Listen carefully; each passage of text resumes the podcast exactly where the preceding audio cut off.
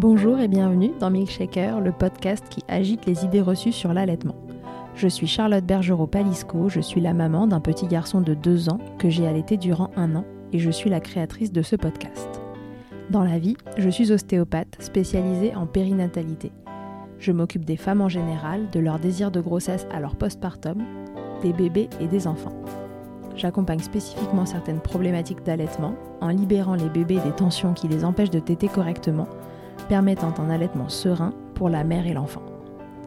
Au fil des consultations, je me suis rendu compte que le principal frein à l'allaitement, c'était le manque d'informations, de partage d'expériences et de vécu dans une société où l'allaitement n'est pas une norme. Je vous propose donc d'interroger avec moi des mamans et des papas sur leurs expériences, mais aussi de vous informer auprès de professionnels spécialisés en allaitement. Mon objectif est simple, vous informer, vous donner les clés pour faire des choix en conscience, banaliser l'allaitement sous toutes ses formes, vous le rendre plus accessible, plus facile et alimenter ce fameux village dont on a tant besoin pour élever un enfant. Je reçois aujourd'hui Natacha Butzbach.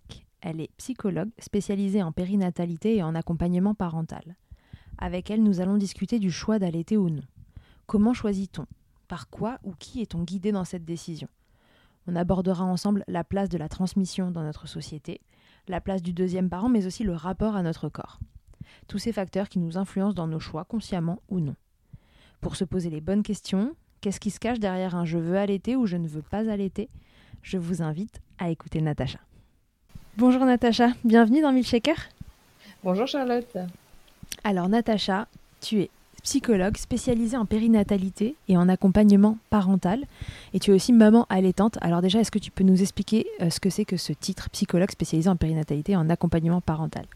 Alors, le principe de la psychologie spécialisée en périnatalité, c'est de pouvoir accompagner les parents tout au long en fait, du processus d'enfantement, mais aussi en amont, donc tout ce qui est anténatal, préconception, même envisager le désir de grossesse, accompagnement dans les parcours de procréation médicalement assistée, ou même dans les parcours, par exemple pour les femmes en couple homosexuel, d'avoir des enfants, et de pouvoir justement avoir un cheminement là-dessus. Mais aussi tous les cheminements durant la grossesse, avec toutes les difficultés qui peuvent émerger à ce moment-là, et en postpartum, et aller en postnatal après, pour se sentir bien dans sa parentalité, dans l'accueil d'un enfant, et dans l'harmonie de son couple aussi, quand c'est une parentalité en couple. Ok, très bien. Aujourd'hui, on s'est dit toutes les deux qu'on allait aborder un sujet important, à savoir le choix d'allaiter ou de ne pas allaiter, parce que c'est déjà le premier truc, à la base.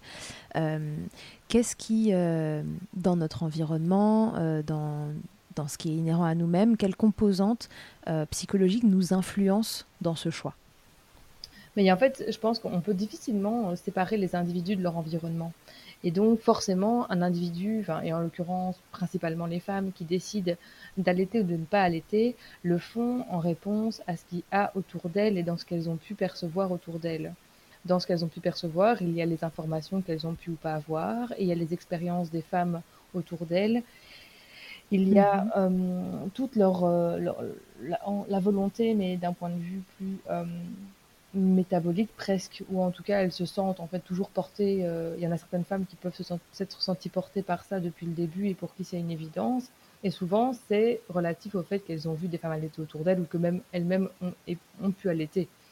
Et donc globalement, les composantes psychologiques de ça, il y a aussi tout un rapport au corps qui joue beaucoup, parce que par exemple, il peut y avoir des femmes qui aimeraient allaiter mais qui ont fait par exemple une réduction mammaire ou une augmentation mammaire, qui ne veulent pas finalement utiliser leur poitrine à des fins nourriciers, oui. Parce que ça peut poser problème avec les opérations précédentes ou encore... De peur que le corps change ou plutôt par rapport aux opérations ? Il y a le fait que le corps change, mais aussi le fait qu'on sait que malheureusement, dans certains cas d'opération, ça peut engendrer des problèmes pour allaiter. Heureusement, c'est pas toujours le cas, et de plus en plus maintenant, les chirurgiens font très attention à faire des opérations mammaires en préservant les canaux qui permettent la lactation, etc., et l'allaitement. Mais malgré tout, ça peut générer quelques soucis. Il y a aussi le soutien de l'entourage et la manière dont c'est vécu par l'entourage. C'est pour ça qu'on a tendance aussi à rappeler que les conjoints et les conjointes sont très importants dans l'allaitement, parce que forcément, si dans le couple, il y a un partenaire ou une partenaire qui refuse ou qui en tout cas a une perception de l'allaitement extrêmement négative, c'est forcément beaucoup plus compliqué de le mettre en place.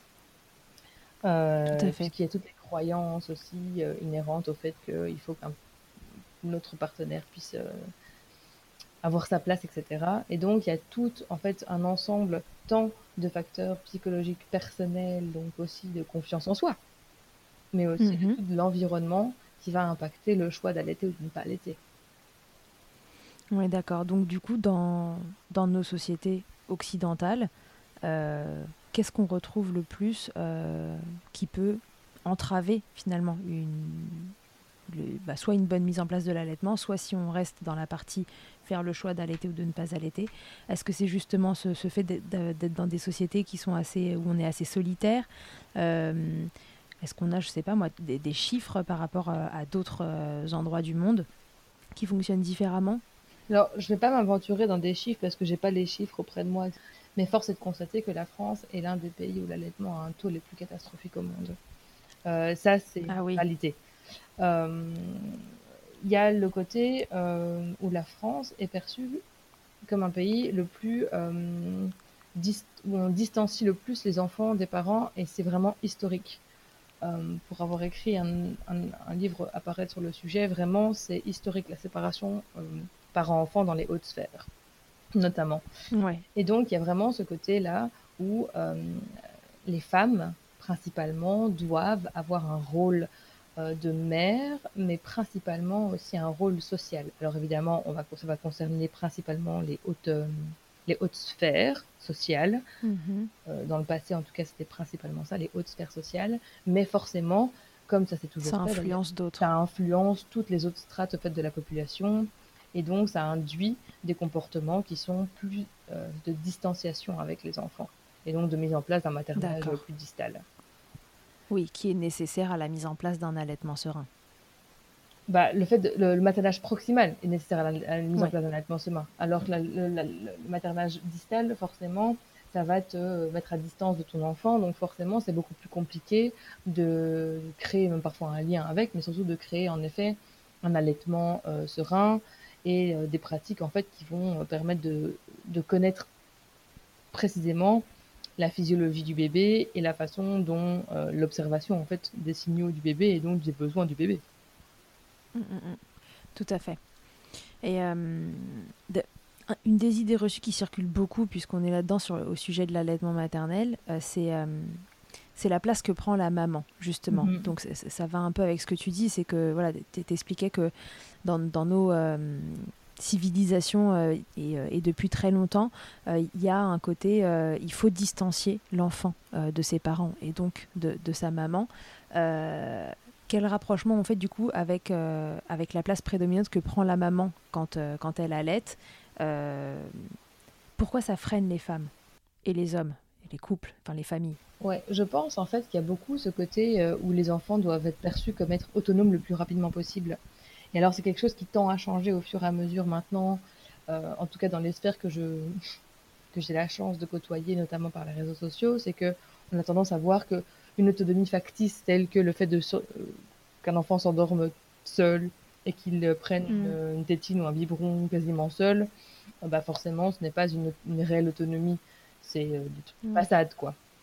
Mais globalement, c'est encore perçu comme ça, c'est qu'un enfant qu'on va accompagner dans le sommeil, qui va s'endormir en portage, qui va s'endormir au sein, qui va avoir besoin de sa maman en fait pour se nourrir, c'est perçu comme quelque chose d'étrange. Parce qu'on, soi-disant, on rend les enfants dépendants. Mais quand on y pense très simplement, c'est qu'en fait, les enfants naissent dépendants. C'est pas qu'ils paraissent, c'est qu'ils le sont. En fait, que ce soit... Bien sûr, on fait les êtres les plus prématurés possibles, quoi. Oui, c'est ça, quoi. Donc, qu'on soit, en fait, dans une optique d'allaitement ou de ne pas allaitement, dans tous les cas, ces enfants sont extrêmement dépendants. Et ils ne sont pas moins dépendants s'ils sont biberonnés, puisqu'ils seront quand même dépendants de leur caregiver, comme on appelle, pour avoir du réconfort, du lait, être changé, être endormi. Enfin, je veux dire, voilà, ils sont totalement dépendants. Et d'ailleurs, c'est pour ça que les bébés savent extrêmement bien hurler, que ça nous vrille le tympan. C'est fait exprès, parce qu'ils savent très bien que seuls, ils ne peuvent pas subvenir à leurs besoins et qu'ils ne peuvent pas subvenir tout court. Donc, je pense qu'il y a beaucoup de ce côté-là. Conçus pour être arrêtés. Oui, je pense qu'il y a beaucoup ce côté autonomie et aussi le fait que les femmes, on est rentré dans un système social depuis quelques siècles déjà, hein, où on a en fait créé ce qu'on appelle la famille nucléaire, qui est en fait... Qu'est-ce que c'est ? Papa, maman, enfant. Ça, c'est la famille nucléaire de base. Okay. Donc, en gros, c'est la famille avec laquelle on vit le plus principalement du temps, et avec laquelle, en Occident, ça nous paraît extrêmement normal. Mais c'est qu'en Occident, en fait. C'est pas du tout un truc qui est dans l'histoire du monde, dans les autres pays du monde. C'est pas un schéma, en fait. C'est un schéma qui se tend à se populariser avec l'industrialisation à grande échelle, mais c'est pas le truc le plus fréquent. Et surtout, c'est pas le truc qui permet aux familles d'être le plus épanouies. Dans le sens où on est dans un schéma qui va faire reposer en fait sur la mère le soin des enfants et le père la possibilité de faire rentrer des ressources financières et pour nourrir en fait. Ouais, c'est ça. Et c'est terrible de dire ça comme ça, mais c'est organisé comme ça parce qu'en fait, à partir du moment où on fait reposer la survie de la famille et des enfants sur deux personnes, on se sépare les tâches en fait. Et parfois, évidemment, à l'heure actuelle, on a les mères doivent bosser et veulent bosser aussi. C'est une grande lutte qu'on a pu avoir et on peut être autonome, etc. Mais le fait est que le faire reposer que sur deux individus la subsistance d'une famille est très compliqué, en fait. Alors que dans d'autres régions du monde, ça fonctionne plutôt de manière circulaire, où c'est beaucoup plus partagé, où le soin aux enfants est beaucoup plus partagé aussi, et où, en fait, tout n'est pas mis sur les épaules d'une seule personne. Or, pour l'instant, c'est ce qui se passe souvent. C'est que les mères se retrouvent très souvent seules, et quand c'est pas les mères qui prennent un congé parental, c'est le père, souvent. Donc en fait, il y a un des parents qui se retrouve totalement seul avec un enfant, à longueur de journée, sauf le soir, etc. Et d'un point de vue psychologique et d'un point de vue équilibre psychologique, on peut pas franchement dire que c'est ce qu'il y a de plus optimal d'un point de vue sentiment personnel, quoi. Et qui plus est, pour peu qu'il y en ait un qui se sente pas compétent, ne se sentent pas efficaces, etc., ça va impacter directement ça. Et donc, ça peut générer pas mal de problèmes de démission. Et c'est comme ça qu'il y a souvent malheureusement, plein de papas qui, par exemple, qui n'arrivent pas à prendre leur place auprès de l'enfant parce qu'ils ont l'impression qu'ils ne comprennent pas leurs enfants et qu'ils ne savent pas y faire. Mais c'est simplement parce qu'en fait, ils n'ont pas eu tout le temps que souvent la mère a eu avec le bébé. Et c'est toute la lutte aussi de favoriser un congé, j'aime pas le congé paternité parce que c'est très orienté, mais en gros c'est le congé fait, deuxième parent. Deuxième parent, c'est ça, qui permet aussi aux enfants et aux deux parents en fait de pouvoir évoluer ensemble et de se connaître mutuellement et donc d'avoir une confiance en ses capacités de s'occuper de ses enfants et donc aussi une capacité à créer des liens qui sont beaucoup plus forts que les liens qu'on connaît traditionnels avec les pères, quoi. Comment, du coup, cette période où les femmes ont eu besoin aussi, dans un premier temps, de travailler, et puis envie, ce besoin d'indépendance, comment aujourd'hui ça influe encore sur l'allaitement ? Alors, j'aimerais juste remettre un truc en évidence d'abord, c'est qu'en fait, les femmes, elles ont toujours travaillé, en fait. C'est juste les femmes, depuis quelques siècles, dans cette très haute sphère, qui ne travaillaient plus. Mais en fait, les femmes de classe ouvrière, de classe paysanne, etc., elles ont toujours travaillé, en fait. À part qu'elles travaillaient dans les champs, etc., et que donc le rythme de travail n'était pas celui d'un 9-17, quoi. D'accord. Donc techniquement, déjà, il y a ça. Et donc, c'est pour ça qu'en fait, dans tous les pays du monde, les femmes travaillent de certaines manières. C'est sûr que ce n'est pas du salariat comme nous on l'entend, mais c'est du travail. L'autre chose, c'est comment est-ce que ce salariat-là influence, en fait, et l'organisation salariale influence sur le soin en bébé et le fait que, en fait, à l'heure actuelle, le coût de la vie est tel que il n'y a pas la possibilité pour un des parents ou pour les deux parents de pouvoir rester avec leurs enfants au lieu de travailler, forcément, ça va impacter sur la facilité, parce qu'il faut reconnaître, on ne peut pas dire le contraire, que l'organisation que nécessite un tir-allaitement, par exemple, ou en tout cas des tirages réguliers dans la journée, la tension que ça peut générer, Le fait qu'on va avoir parfois des assistantes maternelles ou des crèches qui vont pas du tout favoriser l'allaitement, qui vont donner systématiquement des biberons et pas des moyens alternatifs, qui vont demander des stocks de lait qui sont parfois même pas en correspondance avec des dates cohérentes qu'on connaît. Par exemple, nous, on sait que c'est au moins 4 à 6 mois au congélateur. Dans les crèches, ils vendent un mois parfois. Enfin, ça n'a pas vraiment de sens, en fait. Donc, il y a tout plein de protocoles comme ça qui, en fait, vont engendrer que, clairement, maintenir un allaitement en travaillant à temps plein peut être compliqué. C'est difficile. C'est faisable. Il y en a plein qui le font. Mais on peut pas sous-estimer la charge mentale que ça fait et le fait que, même si c'est obligatoire, il y a plein d'entreprises qui n'ont pas une salle qui est adaptée à ça, qui vont qui vont permettre aux femmes de pouvoir tirer, d'avoir un frigo ou mettre leur lait sans être jugées, parce que malheureusement, dans les entreprises, en 2020, il y a encore plein de femmes qui se font traiter de vaches à traire, qui ont des commentaires sur le fait que leur bouteille de lait, c'est dégueulasse qu'elle soit dans le frigo, etc., etc., etc. Alors bon, c'est une bouteille de lait humain, et qu'à côté de ça, il y a une bouteille de lait de vache, et que ça ne pose de problème à personne. Mais et que ça choque personne. Oui, alors que voilà, le fait est que du lait humain dans un frigo, étiqueté, etc., eh ben, ça remue encore les langues, et en tout cas, clairement, ça peut générer, dans certaines entreprises, principalement, j'imagine, une entreprise dans le BTP, forcément des commentaires et des remarques et des choses qui pèsent, en fait. Et donc, quand on pense à la logistique du tirage, la logistique de conservation, la logistique de nettoyage du tire-lait, la logistique de trouver une alternative pour donner le lait au bébé, qu'il accepte ou pas, voire parfois s'il les lipase, de devoir faire bouillir, devoir stériliser le lait à 60 degrés, etc., etc., on ne peut pas nier que ça augmente vraiment beaucoup la charge mentale des femmes et que, on connaît les effets de la charge mentale sur le quotidien et sur l'impact sur le moral, quoi. Tout à fait. Et donc tout ça, c'est des freins à continuer un allaitement, mais c'est aussi finalement un frein à le démarrer, puisque avec le congé maternité, parlons juste du congé maternité, donc pour la maman, la longueur qu'il a aujourd'hui, c'est vite arrivé, 2 mois et demi. 2 mois et demi, c'est ridicule. Enfin, c'est horrible de dire ça comme ça, mais c'est ridicule. Parce que 2 mois et demi, c'est à peine le temps de faire tourner son allaitement correctement, d'arriver sur un rythme de croisière, et puis après, on vous dit, écoutez, madame, allez, hop, au boulot. Hein.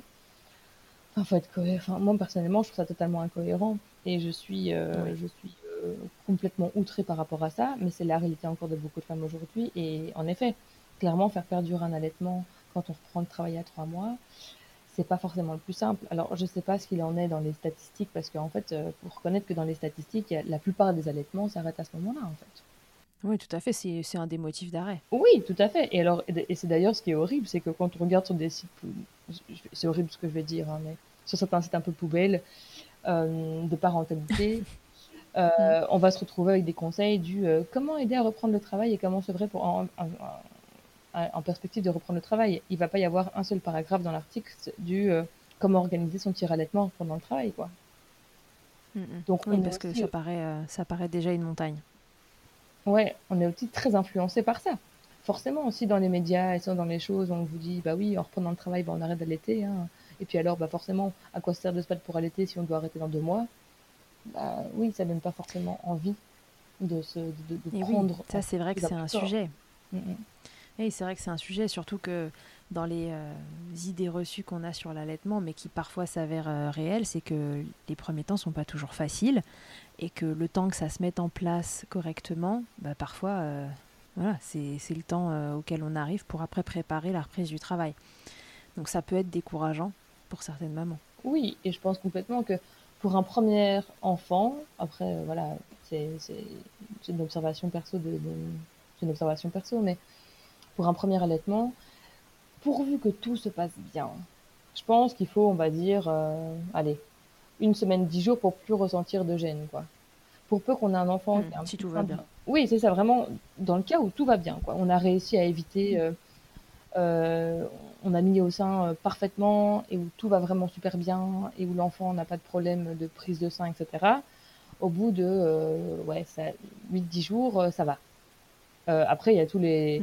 Il n'empêche qu'on peut avoir des fuites de lait jusqu'à 8 mois, etc. Hein. Mais d'un point de vue pratique et douleur, ça peut rouler et on peut se trouver plutôt assez à l'aise. Par contre, pour bloquer... Oui, ça peut aller vite. Et puis parfois, il y en a aussi qui ne ressentent pas de douleur tout court. Parce qu'on rappelle que l'allaitement, normalement, c'est pas douloureux du tout. Donc après, il peut y avoir un petit couac au démarrage, mais ça doit vraiment pas durer longtemps. C'est ça. Voilà. Ça peut être gênant, mais pas douloureux. Et c'est vrai que c'est important de le dire. Mais le fait est que dans quand même, y a des cas où il y a des bébés qui ont des freins de lèvres, de langue, des bébés de joues, voilà, des bébés qui ont des petits blocages au niveau des cervicales, des bébés qui sont nés avec une difficulté de succion, des bébés qui sont faits... Enfin, il peut y avoir des tonnes de cas comme ça, et des bébés qui sont passés par la néonate, qui ont été intubés et pour qui la succion est très compliquée. Ouais. Bon, voilà. Une multitude de raisons pour que ça prenne un peu plus de temps à se mettre en place au démarrage. Et malheureusement, le congé maternité n'est pas dépendant des difficultés qu'il y a pu avoir au départ de la vie d'un enfant, alors que franchement, quand on voit la façon dont se passe un accouchement, s'il a été traumatique, ça, franchement, le corps et l'esprit et la relation au bébé peut être beaucoup plus longue à mettre en place. Et donc, il faudrait presque adapter le congé maternité à la façon dont ça s'est passé, quoi, pour que il y ait un peu de possibilité en fait de se réparer aussi. Et donc aussi de permettre un allaitement qui se passe bien. C'est pour ça que j'aime bien, moi, qu'il y ait des influenceuses qui parlent de ça, parce que, par exemple... Elle est très connue, mais c'est chouette. Mais il y a Little Ben Bao. Sa fille, elle a une fréno, elle a fait tous les exercices, elle fait de la chiro, etc. Et pourtant, l'allaitement n'est toujours pas forcément évident, alors que sa petite fille, je crois qu'elle a plus de 4 mois maintenant. Donc, il y a des fois où c'est encore compliqué. Oui, il y a des suctions qui sont plus ou moins faciles à rétablir, entre guillemets. Ça, et, c'est vrai que parfois, ça prend vraiment du temps. Mais c'est pas pour autant que l'allaitement n'est pas possible. C'est juste que parfois, c'est pas aussi facile et que forcément, quand on ajoute à ça une reprise du travail, quand on ajoute à ça un conjoint qui n'est pas soutenant, quand on ajoute à ça un sentiment de confiance en soi amoindri, parce que quand on a quelqu'un qui, ou même plusieurs personnes qui ne nous soutiennent pas, la confiance en soi est très amoindrie. Et clairement, pour moi, un élément clé dans la psy-périnatalité, c'est comme ça qu'on appelle ça principalement, c'est le sentiment d'auto-efficacité des parents envers le soin de leur enfant. Ouais. C'est quelque chose qui est extrêmement, extrêmement fragile et qu'il convient de renforcer et de... C'est le fait de se sentir suffisant, en fait, quand on s'occupe de son enfant, c'est ça ? Oui, c'est ça. C'est vraiment ce sentiment d'être capable de le faire et d'être efficace quand on le fait.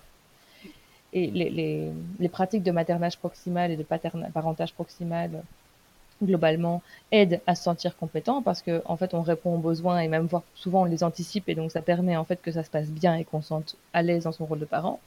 Mais je pense que tous les parents qui ont des bébés avec des reflux gastro-œsophagien, qui ont des bébés avec des petits soucis X ou Y, qui font que le bébé pleure beaucoup, que l'allaitement se passe pas bien et donc il peut y avoir cette pensée du « je ne suis même pas capable de le nourrir ». Et pour peu que ça suive une césarienne, je n'ai même pas été capable de le mettre au monde naturellement, etc., etc. Donc tous ces éléments-là vont énormément impacter en fait le sentiment d'auto-efficacité parentale et donc aussi la manière de créer du lien avec ce bébé. Tout à fait. Pourquoi on a peur de cette soi-disant dépendance que l'allaitement va créer ? Pourquoi on en a si peur ?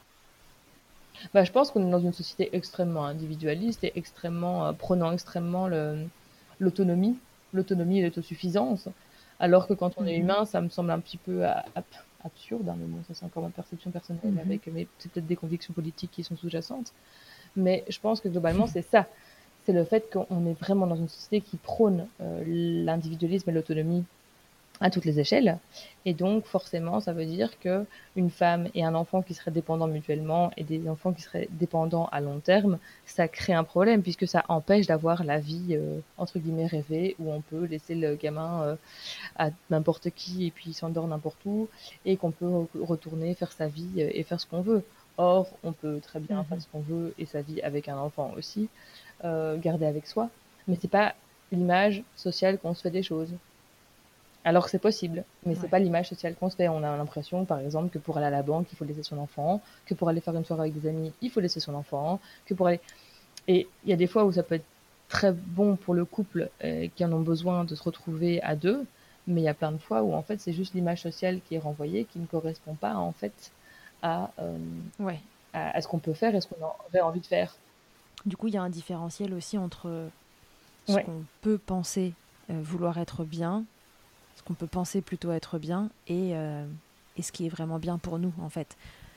Ouais, c'est ça. Notre libre arbitre, il est un petit peu modifié par les injonctions de la société et le fait que voilà, c'est bien de retrouver vite son couple, vite son autonomie, c'est etc. Ça, tout à fait. Sa sexualité aussi, parce qu'il y a aussi là, l'allaitement impacte aussi la perception qu'on a de la sexualité. Il y a plein de gens qui vont croire qu'un allaitement va empêcher une sexualité épanouie ou que le cododo va empêcher une sexualité épanouie aussi dans le couple, en ayant comme perspective qu'un couple doit forcément retrouver une sexualité le plus rapidement possible.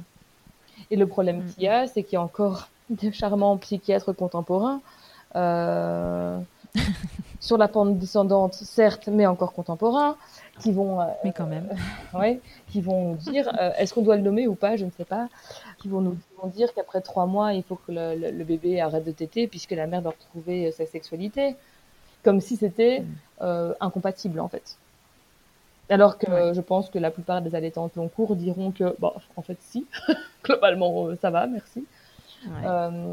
C'est ça. Et il y a ce côté aussi très fort, tiré de la psychanalyse freudienne, qui va être du tiers séparateur, en fait.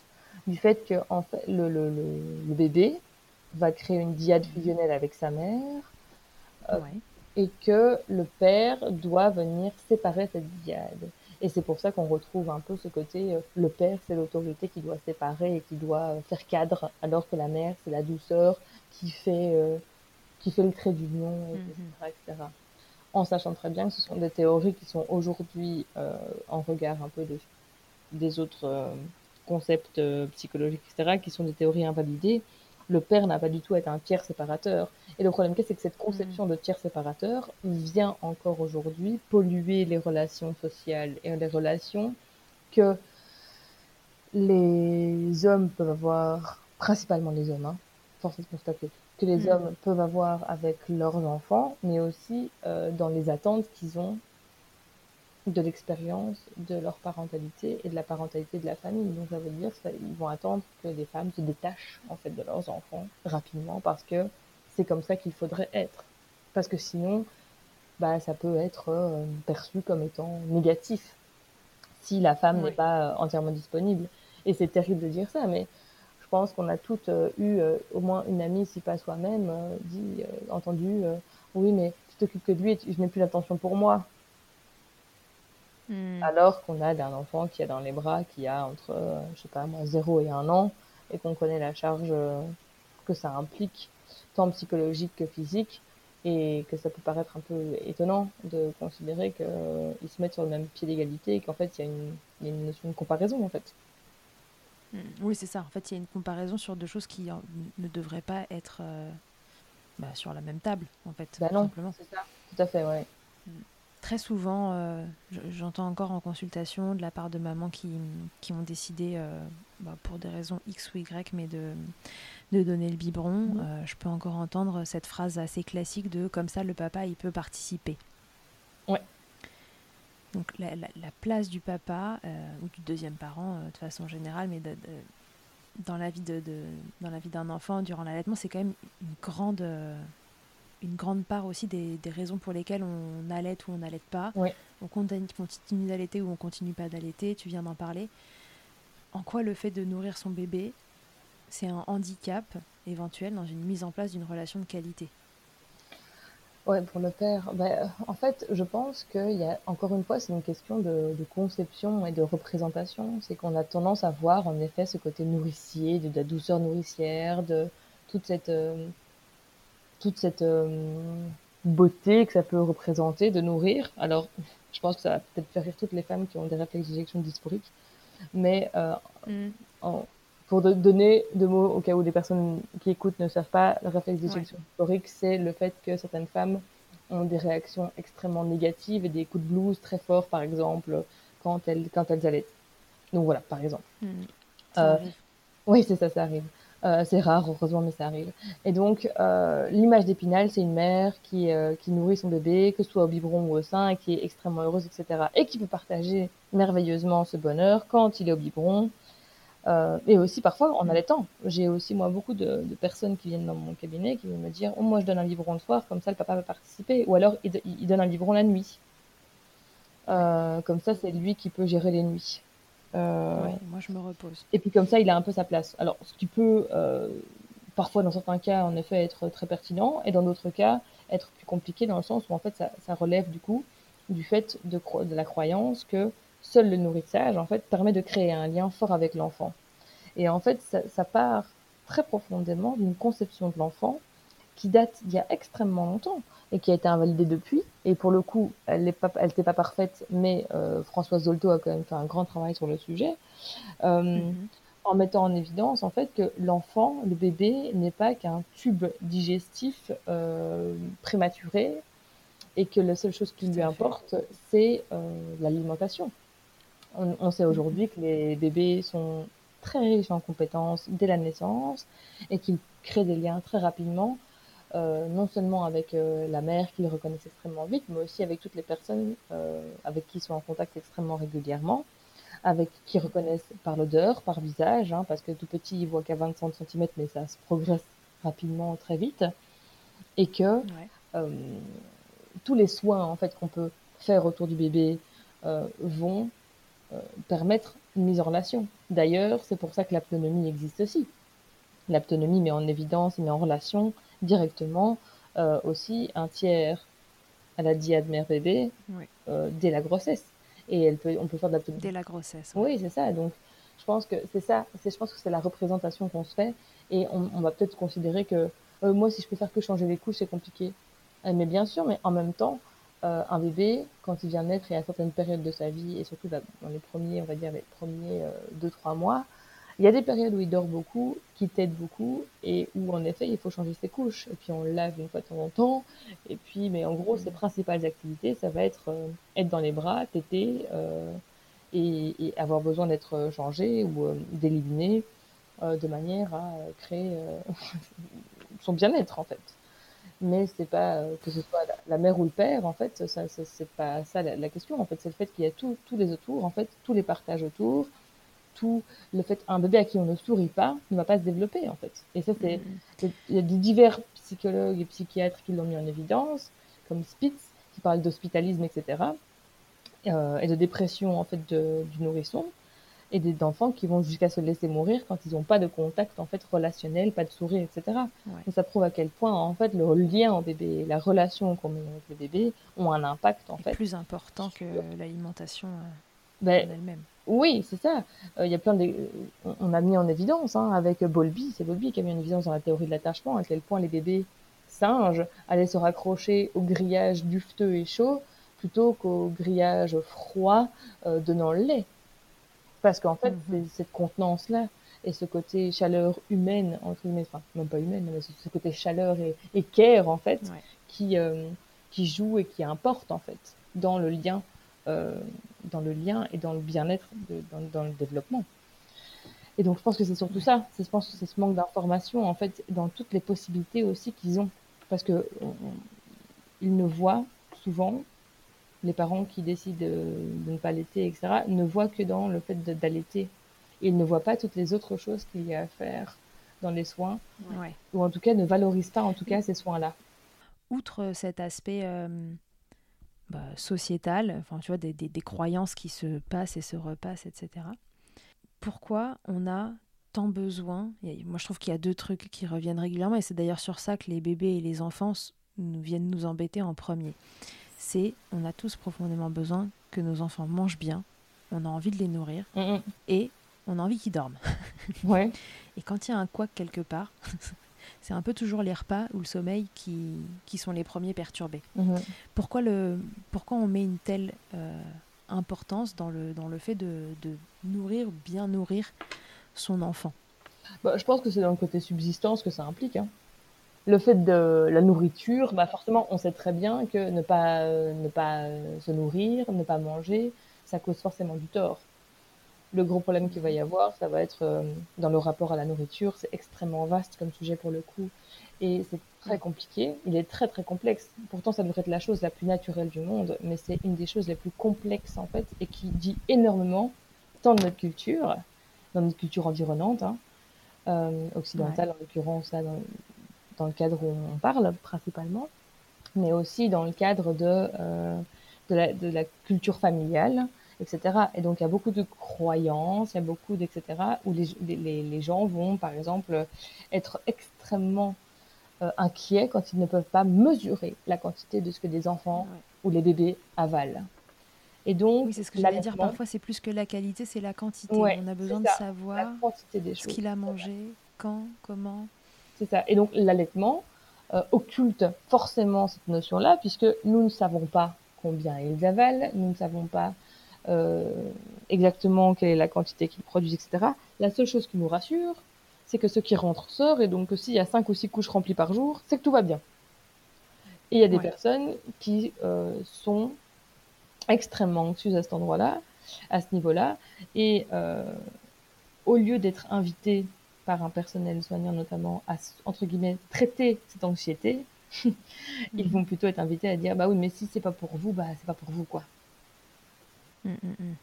Donc, il y a ce côté-là aussi, que l'allaitement, clairement, est un premier acte de lâcher prise dans, et de lâcher prise dans la parentalité. Parce qu'en effet, on ne sait pas quand est-ce qu'il va téter, on ne sait pas la prochaine tétée quand elle aura lieu, on ne sait pas combien ils prendront, on ne sait pas si on sera quelqu'un qui aura une grande capacité de stockage ou une petite capacité de stockage, on ne sait pas si on va allaiter que d'un sein ou des deux. Alors idéalement on dit les deux, mais finalement on sait qu'il peut y avoir que d'un seul sein.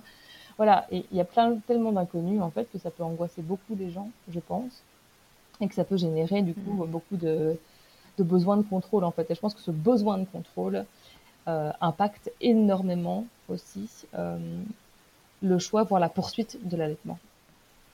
Bien sûr, et comme on est dans une société où c'est plutôt bien vu en fait de contrôler.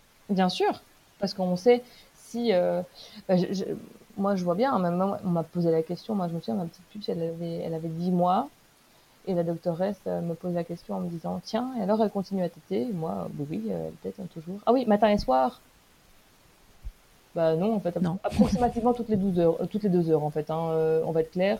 Ah bon, tant que ça ? Ben oui, en fait, madame, c'est un bébé de 10 mois qui est diversifié, mais qui mange pas spécialement, particulièrement beaucoup, qui a des poussées dentaires, et pour qui les aliments ne sont pas les choses les plus agréables. Et donc voilà, et c'est comme ça que ce que je trouve très triste, c'est que ce genre de remarques, en fait, par des professionnels, notamment par des pédiatres, vont amener les parents à mentir. Et moi, c'est ce que je regrette amèrement dans cette manière d'accompagner les parents par certains professionnels, c'est qu'en fait, les parents vont être amenés à mentir, à ne pas tout dire et à faire les choses en fait de manière cachée. Et alors, si parfois c'est très bien fait, parfois, je trouve quand même qu'il serait quand même de bonne loi que les professionnels puissent accompagner les parents en fournissant des informations justes, notamment sur l'allaitement, le cododo et le portage, plutôt qu'en disant « Ah mais vraiment, comment ça il dort avec vous ?» ou « Mais non, il faut pas, hein. » Bah oui, mais en disant ça, en fait, on va juste générer, en fait, par exemple, le fait de taire les informations, alors que les parents auraient besoin de savoir comment faire un cododo sécuritaire. Mais ces professionnels de santé eux-mêmes, en fait, baignent dans cette société bourrée d'idées reçues, de croyances. Tout à fait. Donc c'est ça aussi le problème, c'est-à-dire que qu'ils soient professionnels de santé ou non, avant tout, ils sont... des êtres humains avec eux-mêmes leurs croyances et que leur pratique professionnelle est influencée par ça. Tout à fait, mais tout à fait. Et c'est pour ça aussi que moi, là, je suis en train de créer une formation destinée aux professionnels justement pour améliorer l'accompagnement parental sur ce sujet-là, parce qu'il y a un vrai manquement de ce côté-là. Il y a un vrai manquement dans les informations, en fait, qu'on peut avoir de la part des professionnels qui ne sont pas des professionnels et souvent, en fait, des gens qui sont... formés par ça, parce qu'ils sont passés par là, en fait. Souvent, c'est quand même beaucoup le vécu perso qui ouvre la porte sur un truc qui était « Waouh, mais en fait, je savais pas. » Pendant des années, j'ai cru que, mais en fait, non. Ouais, et comme je dis toujours, le problème, c'est pas les gens qui savent pas, c'est les gens qui croient savoir, qui savent pas, mais qui croient savoir. Oui, tout à fait.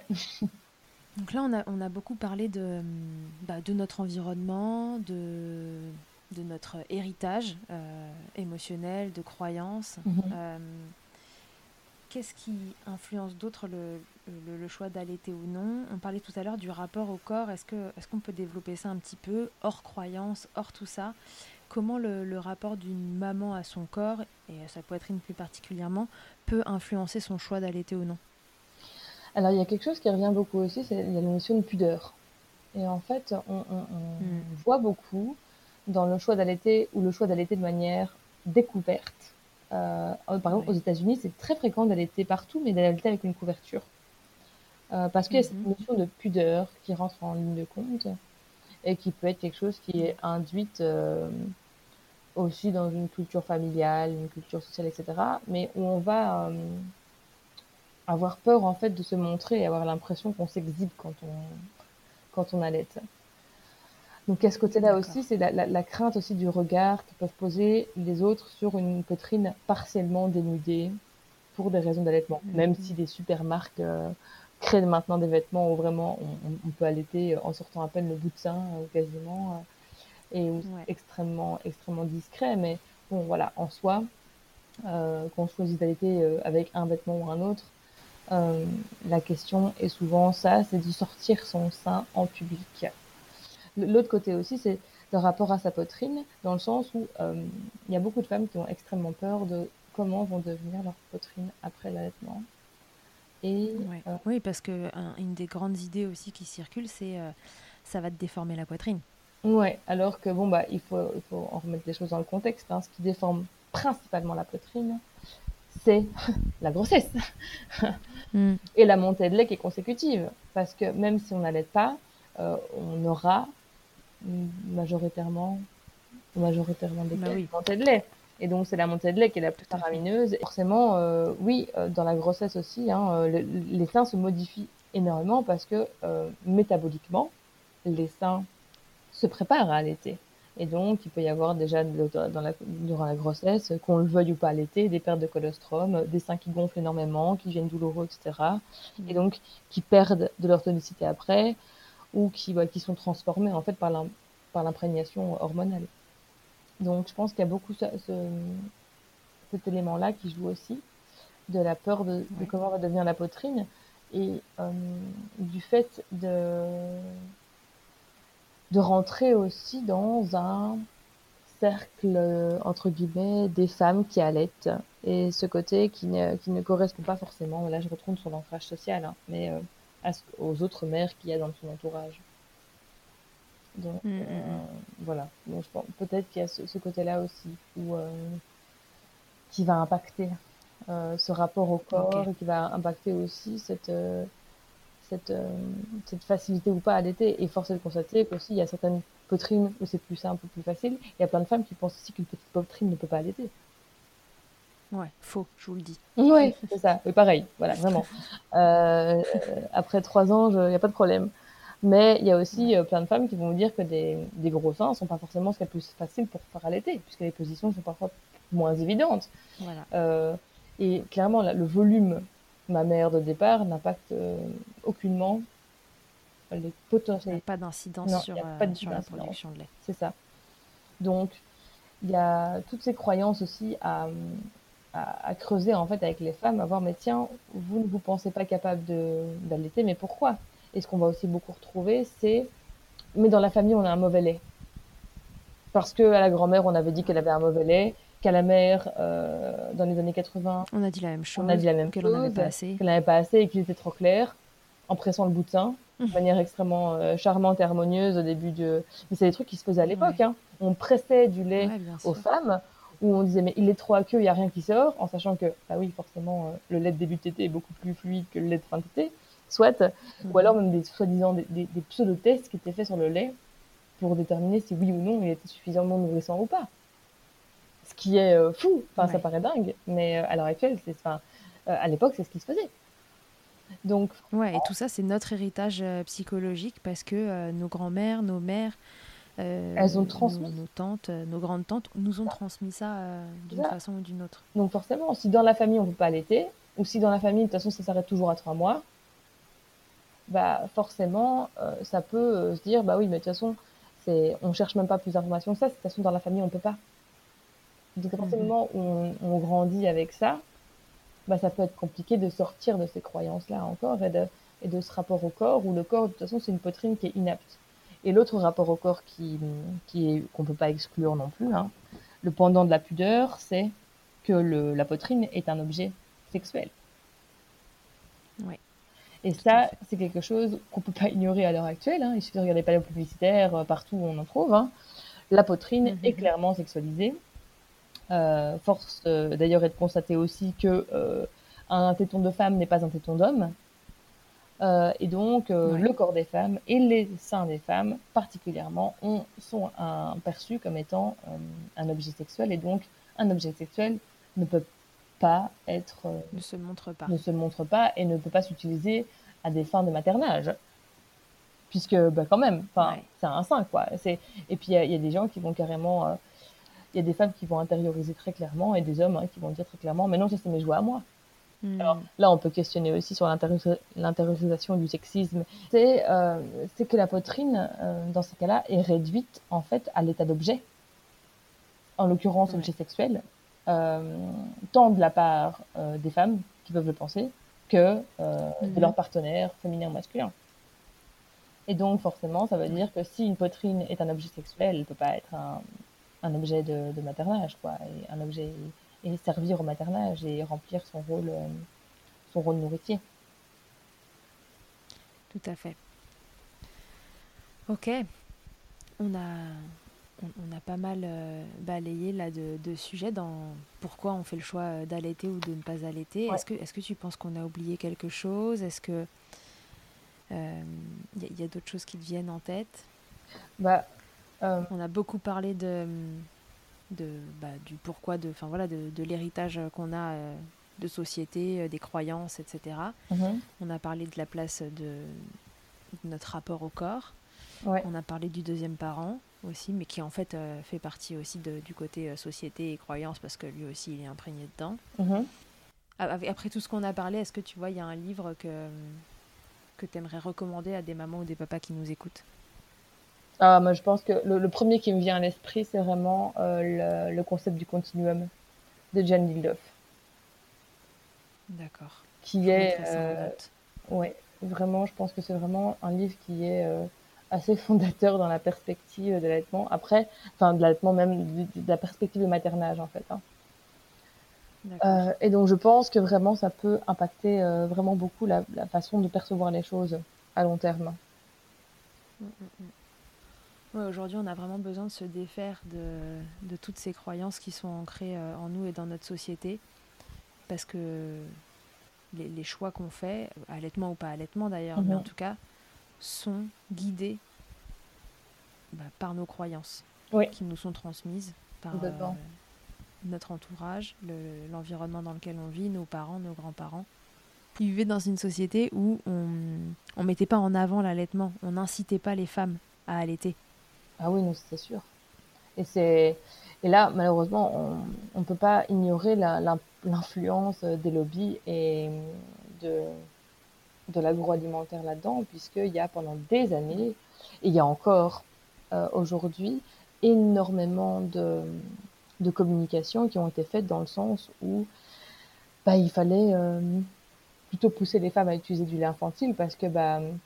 c'est terrible à dire, mais c'est quand même beaucoup plus rentable d'avoir des personnes qui consomment du lait infantile que des personnes qui n'en consomment pas. Et c'est le gros problème des pratiques de maternage proximal, enfin de parentage proximal plus généralement, c'est le fait que ça ne coûte pas grand-chose en fait de s'occuper d'un enfant quand on le fait de cette manière-là. Et donc c'est ainsi que on va avoir des pratiques qui sont mises à mal.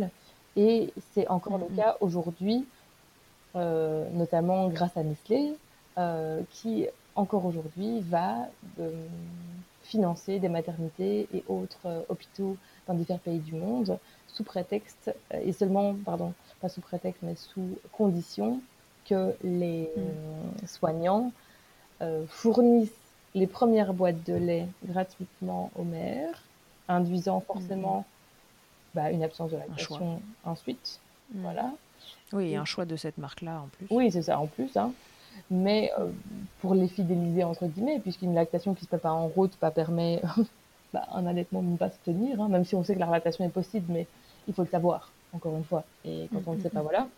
Et dans les pays en voie de développement, par exemple, donne du lait infantile, pour moi, c'est criminel, en fait.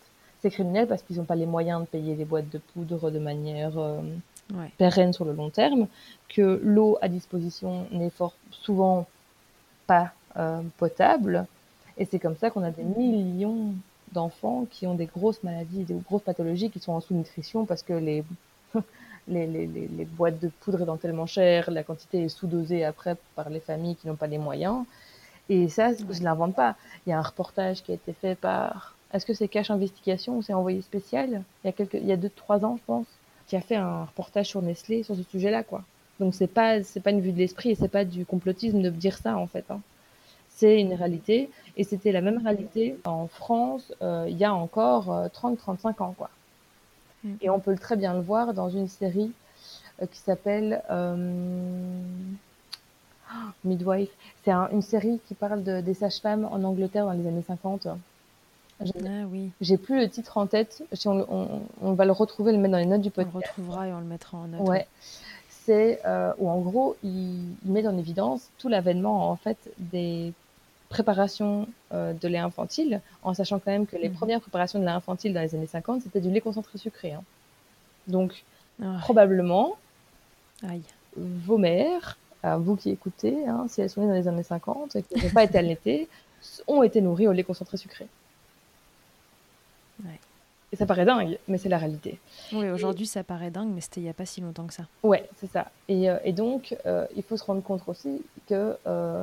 il y a vraiment des gros impacts en fait de la communication et c'est pour ça que de plus en plus les laits infantiles ne peuvent pas faire de la publicité, etc. Et qu'il y a d'ailleurs de moins, je sais même plus si certaines pubs sont encore autorisées au niveau des laits infantiles, je sais pas qu'elles sont encore autorisées. Pour être honnête, j'ai pas la télé. Si, je pense qu'il y en a encore.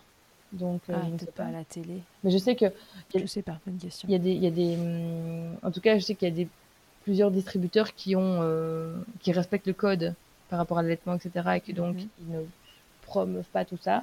Mais en tout cas, je sais que voilà, c'est techniquement, il faudrait fournir de l'information, du soutien, et c'est pour ça qu'il y a tout le réseau de pharmacies qui s'est créé aussi d'aide à l'allaitement qui existe pour justement où ce n'est pas des pharmacies où on voit des boîtes de lait à tire-larigot, où les boîtes de lait sont en réserve, elles sont données aux mères qui viennent ou aux parents qui viennent chercher ça et qu'avant de leur donner, on va chercher avec elles savoir si on peut les aider à poursuivre leur allaitement. Ouais. Je crois qu'ils ont le droit, tu vois, de faire de la pub, mais qu'ils se doivent de noter.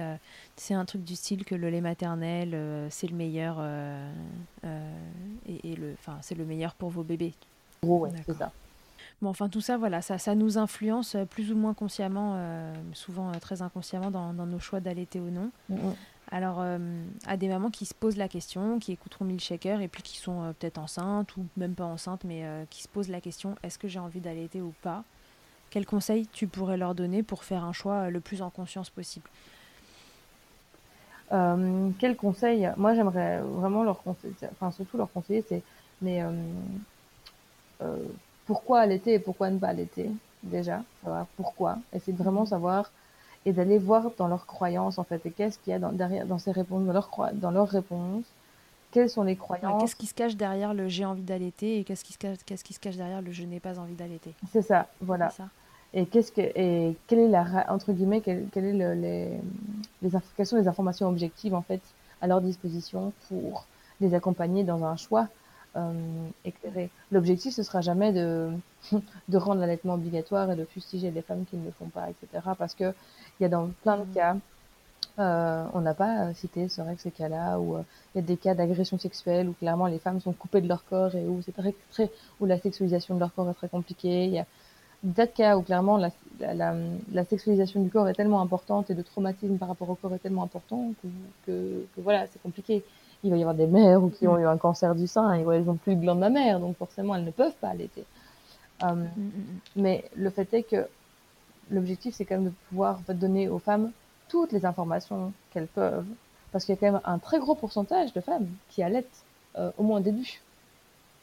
Oui, au moins qui veulent essayer. Qui veulent essayer. Et le problème c'est que à cause des croyances qu'elles ont, etc., et que les couples ont, et que les familles ont globalement, et qui ça peut amoindrir et mettre à mal les allaitements parce que quand on n'a pas de soutien, encore une fois, bah, c'est très compliqué de tenir la barque face à quelqu'un qui va critiquer, par exemple, le fait d'allaiter. Oui, et moi, je ne peux pas créer de lien avec l'enfant, etc.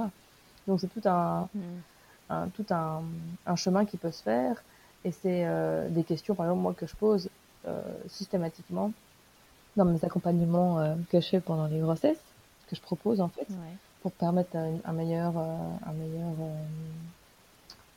arrivée du bébé, de la naissance et du postpartum en fait. C'est toujours de dire ok, où est-ce que vous en êtes par rapport à ce sujet-là, comment est-ce que vous percevez par rapport à ça, quelles sont vos croyances, comment vous le vivez, comment on prépare le postpartum, comment on crée du lien avec un bébé, etc., etc. Et comment on crée du lien avec un bébé, bah, évidemment, tous les parents qui biberonnent pas vont vous dire, bah, moi, mon bébé, j'ai un lien extrêmement fort avec lui. Bah, bien évidemment, ça prouve bien que la question du nourrissage du bébé n'est pas importante, en fait. Ouais. Il faut qu'il se nourrisse, bébé, bien sûr. Mais le lien avec le bébé, il ne s'est pas uniquement par rapport à l'allaitement. Par contre, on ne peut pas ignorer le fait que, par exemple, dans un cas d'un accouchement traumatique et d'une césarienne, par exemple, etc., l'allaitement peut carrément aider à réparer tout ce sentiment d'incompétence parentale qui peut avoir émergé suite à un accouchement qui ne s'est pas passé comme on l'avait voulu, suite à une césarienne où on se sentit coupé en fait de ses compétences parentales. L'allaitement peut vraiment aider à, et là je vais utiliser les mots de Cantique Mama de Karine, où elle va dire à tisser les liens en fait, à tisser l'invisible en fait. Oui. Donc on peut pas c'est un fait. Les pratiques de parentage proximal aident à tisser du lien et aident à comprendre son bébé. Mais c'est pas pour autant que c'est évidemment que un bébé ça a besoin d'être nourri et de quelque manière qu'il soit. Mais clairement on s'enlève pas mal d'épines du pied en allaitant. Tout à fait. Ok. Bon, c'était super intéressant. J'espère que ça vous aura éclairé un peu dans les choses un peu sous-entendues, inconscientes qui nourrissent nos envies ou non d'allaiter, l'idée qu'on s'en fait, l'idée qu'on s'en fait aussi quand on regarde les autres allaiter, quand c'est pas encore un sujet qu'on connaît, et que ça va vous aider à faire des choix mais plus éclairés que juste le choix de ma mère a pas pu m'allaiter, elle avait pas assez de lait et ma grand-mère non plus, donc a priori moi j'aurais pas assez de lait non plus. Parce que c'est dommage de s'arrêter à ça en sachant que les allaitements de nos mères et de nos grands-mères se sont passés à des époques où encore une fois, l'allaitement n'était pas du tout mis en avant comme quelque chose de même pas bénéfique en fait pour le nourrisson. On allait même jusqu'à dire que de toute façon, le lait infantile, c'était très bien et que pourquoi se prendre la tête à allaiter alors qu'il fallait vite retrouver son indépendance. Tout à fait. C'était une époque aussi où la femme... essayer de s'émanciper et que ça répondait à ce besoin-là aussi. Oui, et sincèrement, une dernière chose que j'aimerais dire, c'est qu'il ne faut pas oublier l'importance des représentations qu'on a autour de soi et qu'à l'heure actuelle, allaiter est devenu extrêmement compliqué parce qu'on ne voit plus les femmes allaiter. Et c'est pas pour rien qu'on dit aussi aux femmes, mais n'hésitez pas à allaiter partout. Moi, j'aime pas dire allaiter en public parce qu'on ne va pas chercher le public pour allaiter devant lui, mais allaiter partout, en effet, parce que le fait de voir des femmes allaiter, le fait de voir les positions qu'on fait prendre au bébé, le fait de voir les manipulations du bébé pour le mettre au sein, le fait de voir un bébé, un bambin prendre le sein, etc. Forcément, ça ancre dans l'inconscient là les connaissances de base en fait. C'est-à-dire l'allaitement est quelque chose de physiologique, mais il n'est pas pour autant inné et spontané dans la manière de l'aborder. C'est pas pour rien qu'on a besoin de consultantes en lactation pour aider à la mise au sein, etc. Parce qu'on voit tellement peu de femmes le faire, en fait, ça nous paraît bizarre. Et qu'avant que ce soit le nôtre, souvent, on n'a pas vu une femme faire une mise au sein, quoi, et mettre le bout de nez au niveau du mamelon pour que le bébé fasse une bascule de tête, pour que le bébé chope le sein, la bouche grande ouverte, qu'il y ait bien une succion, qu'elle ait fait ventouse, etc., etc., etc. Et donc, je pense que le fait d'aller au contact avec des femmes qui allaitent, le fait d'aller parler avec elles, le fait de voir leur bébé tétier, le fait de voir tout ça, de vraiment de se confronter au milieu en fait de l'allaitement et de se dire ok, mais en fait ça va normaliser et rendre les choses beaucoup plus faciles. Si on a vu 15 femmes allaiter et si on a vu surtout N'hésitez pas à aller voir des copines en postpartum. Si vous avez des amis en postpartum, non seulement elles ont besoin de compagnie, dans tous les cas. Ouais. Venez avec leur un truc à manger. Ouais, venez avec de la nourriture. Voilà, ça. Venez avec de la nourriture. Faites la vaisselle avant de partir et prenez soin d'elle, parce qu'une femme qui vient d'accoucher a besoin d'être maternée, clairement. Mais surtout observez ce que c'est que le rythme de la nourrition, etc. Ne restez pas sur les croyances de un bébé, ça peut être toutes les 2 heures ou toutes les 3 heures, etc. Parce que la réalité d'un nourrisson, ça peut être aussi très éclairant. Ça peut être un peu effrayant aussi au départ, mais ça peut être très éclairant et rendre les choses beaucoup plus sereines quand on y est, parce qu'on se dit, bah oui, finalement, c'était bien comme ça que ça se passe, mais je le savais. Et donc, ça me fait moins peur. Et donc, j'ai moins la croyance que c'est anormal, la façon dont ça se passe. Et cette crainte de la normalité, et cette crainte de, il y a quelque chose qui n'est pas normal, et il y a un problème, et cette crainte qu'il fallait attendre autre chose va générer beaucoup d'angoisse et de problèmes et de manque de spontanéité, en fait, envers son enfant, qui ne demande pourtant que de l'authenticité et de la spontanéité. Ok. Donc à ces femmes qui se demandent si elles vont allaiter ou non, qui se demandent si elles ont envie ou non, on peut leur dire, voilà, encore une fois, essayez d'aller chercher un tout petit peu plus loin que le j'ai envie ou j'ai pas envie, et d'essayer de comprendre les questions que ça soulève. Et, tout à fait. Ouais. Elles sont différentes en fonction des femmes. Et à celles qui allaitent déjà, continuez, et si le cœur vous en dit, et allaitez partout, tout le temps, comme le dit le hashtag, pour aider celles qui ne connaissent pas et pour qui c'est un mystère, l'allaitement, à en faire quelque chose de plus banal et de plus normal. C'est ça, tout à fait. Il ne faut pas hésiter aussi à venir chercher du soutien, des conseils, et peut-être être un alignement avec soi-même auprès de psys qui sont ouverts sur la question. Parce que ça aussi, le problème qu'il y a, c'est que j'ai pas envie d'envoyer des gens vers des psys qui vont dire « bah vous faites comme vous voulez hein ». Alors que la question, elle n'est pas on fait comme on veut. Bien sûr qu'on fait comme on veut. La question, c'est comment on sait ce qu'on veut. Qu'est-ce que ça... Oui, c'est ça. Comment est-ce qu'on sait ce qu'on veut et qu'est-ce que ça implique pour moi. Et donc la question, c'est ça, c'est comment est-ce que je peux faire un choix en étant vraiment aligné avec mes valeurs, et peut-être que justement questionner tout ça, ça peut me permettre de mettre à jour des choses qui n'étaient pas claires, qui n'étaient pas dites, qui étaient un peu cachées, qui étaient inconscientes un peu, etc. Et ça peut, en un ou deux rendez-vous, faire le point. Et repartir l'esprit plus léger en ayant fait un choix, en se disant bah oui, finalement, voilà, moi j'ai fait ce choix-là et ça me convient. Ouais, et là, le professionnel, il n'est pas là pour vous dire bon, bah, vu votre histoire ou je ne sais quoi, vous pouvez ou vous pouvez pas, ou faites-le ou ne le faites pas. Il est là juste pour vous aider à ouvrir des portes que vous n'auriez pas ouvert seul. C'est ça. Encore une fois, des questionnements, des réflexions, et que de vous-même, en fait, en ressorte un choix plus éclairé. C'est ça. Tout à fait. Puis ça, c'est valable pour l'allaitement, et puis c'est valable pour tout, en fait. Pour tout, globalement, ouais. Tout à fait. Le thérapeute, il n'est pas là pour vous dire quoi faire, il est là pour vous faire trouver tout seul ce qui est le mieux pour vous. Exactement. Ok, merci beaucoup, Natacha. Est-ce qu'on s'est tout dit ? Bah écoute, je pense que sur ce sujet-là, en tout cas, on a quand même pas mal parlé. On a sûrement déjà 1h04. Ouais, sûrement on a oublié des choses, mais voilà, bon, on nous excusera. Ok, bon bah parfait. Natacha, avant qu'on se quitte, est-ce que si tu devais résumer l'allaitement en un mot, tu me donnerais quoi comme mot ? Puissance. Même, il y a un mot peut-être anglais, l'empowerment. Pour moi en tout cas, ouais. Ça veut dire le fait de se rendre, de retrouver du pouvoir par rapport à ça, de se sentir pleine de pouvoir grâce à ça. Et le fait de se sentir forte. Okay. Je me suis jamais sentie aussi forte, aussi puissante que depuis que je me balade avec ma fille en portage, avec un sein dans la bouche, en me disant, mais en fait, je peux faire ce que je veux. Ma vie, elle est à moi et je décide que ce que je veux. Et j'ai réussi à faire grandir un petit être et à le porter. Et je l'ai fait grandir dans mon corps, je le fais grandir par mon corps, et je trouve que c'est d'une puissance, d'une force assez incroyable. Ok. Merci beaucoup d'avoir répondu à mes questions, d'avoir échangé sur ce sujet du choix, éclairé ou non d'allaiter ou de ne pas allaiter. On va retrouver toutes les petites références dont on a parlé et puis on vous les mettra en note. Et puis voilà, Natacha, à une prochaine fois pour parler d'un autre sujet autour de l'allaitement. Avec plaisir. Et à tous et à toutes, à très bientôt dans Milkshaker. Au revoir.